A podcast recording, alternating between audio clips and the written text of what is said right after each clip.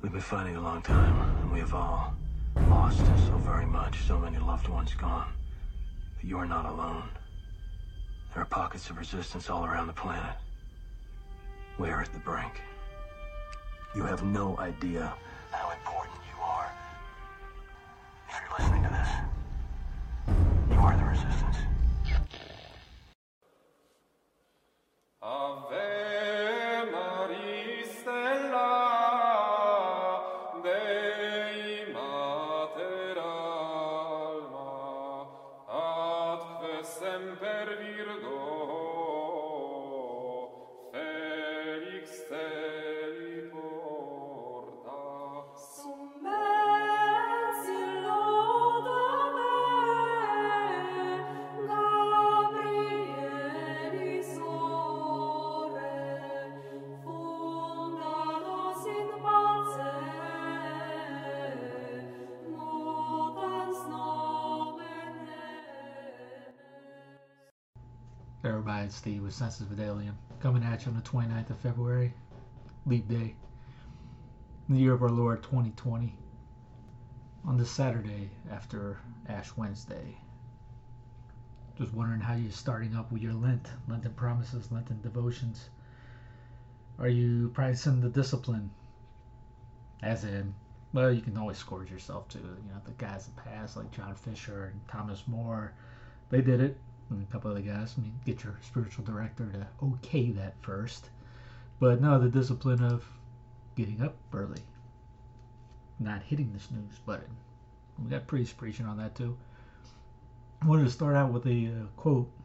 Uh, everyone knows I've been reading the Jago Willink books, and he had a he had a quote at uh, towards the end of Extreme Ownership that I thought would be apt to you know, share with y'all. And it goes with quote. Discipline starts every day when the first alarm clock goes off in the morning.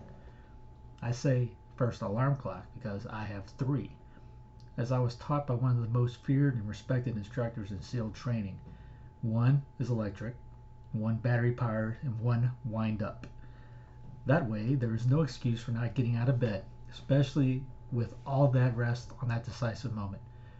The moment the alarm goes off is the first test. It sets the tone for the rest of the day. The test is not a complex one. When the alarm goes off, do you get up out of bed or do you lie there in comfort and fall back to sleep? If you have the discipline to get out of bed, you win. You pass the test. If you are mentally weak for that moment and you let that weakness keep you in bed, you fail. Though it seems small, that weakness translates to more significant decisions. But if you exercise discipline, that too translates to more substantial elements of your life. Indeed. Do you get out of it? Have you, have you practiced it? Don't hit the snooze. Get up. Drop down. Hit your knees. Say your three Hail Marys. Start working out. If you uh, get your other morning prayers in, start working out. Do something. Get the blood moving. Got up the last uh, last week. I've been trying to get up thirty minutes earlier. Get in. Get my morning prayers in. Go work out. Come back. Have more time with the family for breakfast. Well, now it's Lenten. Kind of X'd off on that one, but uh, still could spend time with the family and kids before I go into the office. I got a new, obviously, like I said, I got a new job about a month ago. Deo gracias, I'll pay the rent. and uh, yeah, go to work. Mind's all there. If you get your get the good rest in, and you get up and you start moving, you're not you're not lollygagging around, or you're not prone to. Oh, this is too hard, I'm not going to do this, or uh, come prayer time, you know, it's, you know what, I'll push it off, a little slothful, sloth, not wanting to do the hard things, be effeminate, getting up, practicing to do t- the hard things, the extra, the ordinary, extraordinary ways. So when you hit the alarm, when you hear the alarm clock up, you don't need to take a fifteen minute cold shower, just, pra- you know, you can if you want, good, more, you're more manly than I. And as one priest said, you know, we, we made it through uh, you know, most of human history without heated water, so we can do it. Well, he's right. But yeah, can we get out of bed? Get up, hit that alarm clock, don't hit snooze. Be disciplined. Get your mind right right off the bat. You know, I'm going to do this. And then when it's come time to prayer, I'm going to pray. And when it, when you're doing the praying, you're going to be the, all right, my focus is on this. I'm going to go to adoration. I'm going to go to Mass. and then those little excuses that you have. There's reasons, and then there's excuses. An excuse is something that you can you can change, and a reason is something that you just cannot, you know, but plan for. You're like, if yeah, it's eighty degrees outside, and the, nobody knew about it, and all of a sudden a four-foot blizzard comes in, and uh, you you can't make it to work that day, and that's a reason. No one was preparing for that one. There was no contingency plan. There was no way you can get out unless you had a neighbor's tank. An excuse, you know, we have a lot of excuses. We try to find a lot of excuses. I didn't make it to work on time. Well, did you uh, give the correct amount of time to, you know, get out, get out of the house and get on the road and start going there on time? Or I didn't make it a mess on time. Well, it's twenty minutes away. Did you leave, I don't know, forty minutes early? Just in case, planning for a problem that may or may not come up, that you may have a car wreck, you have to go around. But you already had a, a contingency plan for that, instead of just, you know what, if I make it right now, if I leave at quarter after and it's, you know, fifteen minutes away, then I'll be parked, parking the car, walking in right when mass starts. But what, what if something happens? Then you then you're late for mass. That's on you. Yeah, that's enough of the excuses. Leave five, ten, fifteen minutes. Give yourself some time. You can do that for all kinds of things. But uh, also focus. How's your focus going? Are you focused on what is what we were supposed to be focused on? There was a talk about a uh, monk that they would see him looking up to heaven, and they walked up to him and said, "What are you doing?" I said, I'm, I'm getting my sights ready. I'm aiming. I'm looking what I'm aiming for. Indeed. What are you aiming for? Are you aiming for heaven, or are you aiming for something worldly? Or is your focus on, is Benedict the Pope? I mean, come on. That's really, that's your focus? Or is, what's Francis said today? Come on. Or is it The Voice? I'm just coming up with something. I know The Voice, my wife loves watching. I actually do enjoy watching the uh, blind auditions. It's kind of cool to see, yeah, you know, people not getting judged on their looks and hear their, you know, their voice comes out, et cetera. Anyway, but is your focus on what's coming on on T V, or you get so out of whack that uh, you miss your T V show that you just lose it and you're off. You're you're not even fun to talk to. For example, on Twitter, I dared back up a buddy of mine who's getting uh, attacked by these benevacantes. And these guys have yet to stop going, you're just tweeting, tweeting, tweeting at me. And going, good grief, do you guys have nothing better to do in your lives? Just like he talks about in the Extreme Ownership book. Or you focus on that one guy that's over there trying to get your attention, shoots off a round. And now all of a sudden you got your whole platoon looking at him when the other guys are coming around and flanking you on the side, and then you're out. Or you focus enough to say, I'm not worried about that over there. My focus is going to be set on what I need to do, where I know that the, where's where I know the enemy is and where they're going to come from, and I need to be ready for them and counter counterattack their move. We are the church militant right now, aren't we? Do you know how to counterattack when you get temptations? Do you know how to do that? We have it. There's sermons on there. Type in temptations, Census Vidalium. There's plenty of that on there. How about humility? You know, Saint Francis de Sales, read him. I got my my first spiritual director is doing a series on Introduction to Devout Life, and he's trying to incorporate a lot of things going on uh, in the modern world today into that, and trying to get his parishioners to not only read it but act like him. He's the gentleman saint. There's a great line about the him coming, someone coming up to him, you know, in France, and then you, if you wore a hat, that was a sign of a gentleman, and someone took his hat from him.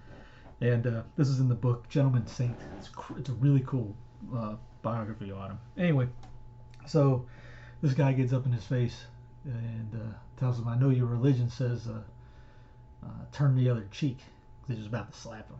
He goes, what are you going to do? And Francis looked at him and goes, I know, what, I know what my religion teaches, but I don't know if I'm going to practice that at that time. Talking about, you know, I'm going to hit back. Anyway, the guy, the guy gave him his hat back and walked off.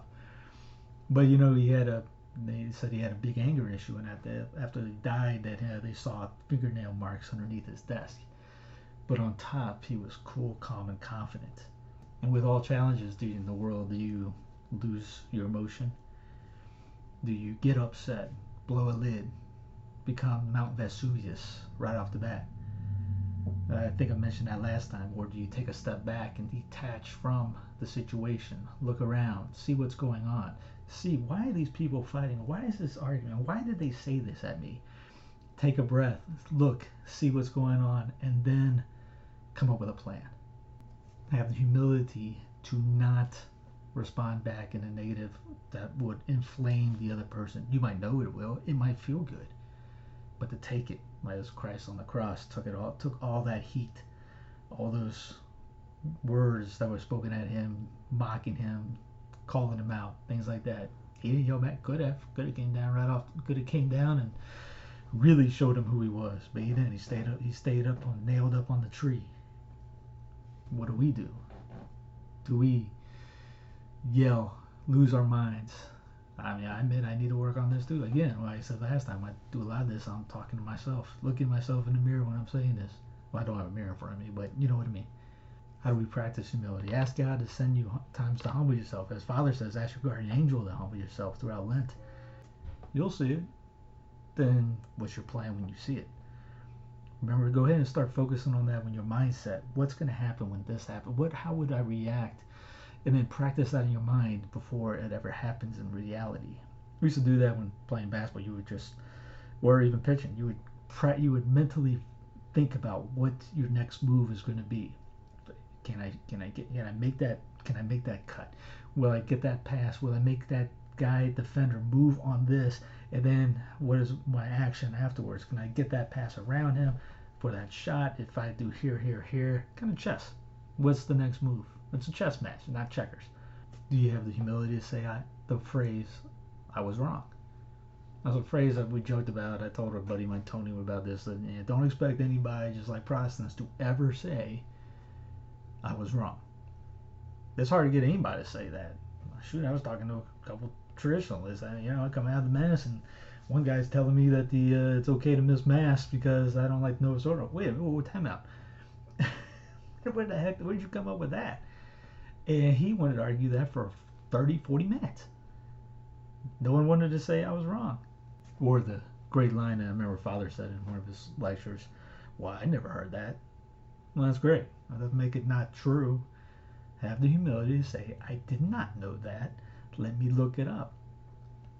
So I remember my, my brother and I, we were talking about, uh, we no, we heard a sermon on, I think it was Alexander the Sixth, condemning kissing before marriage.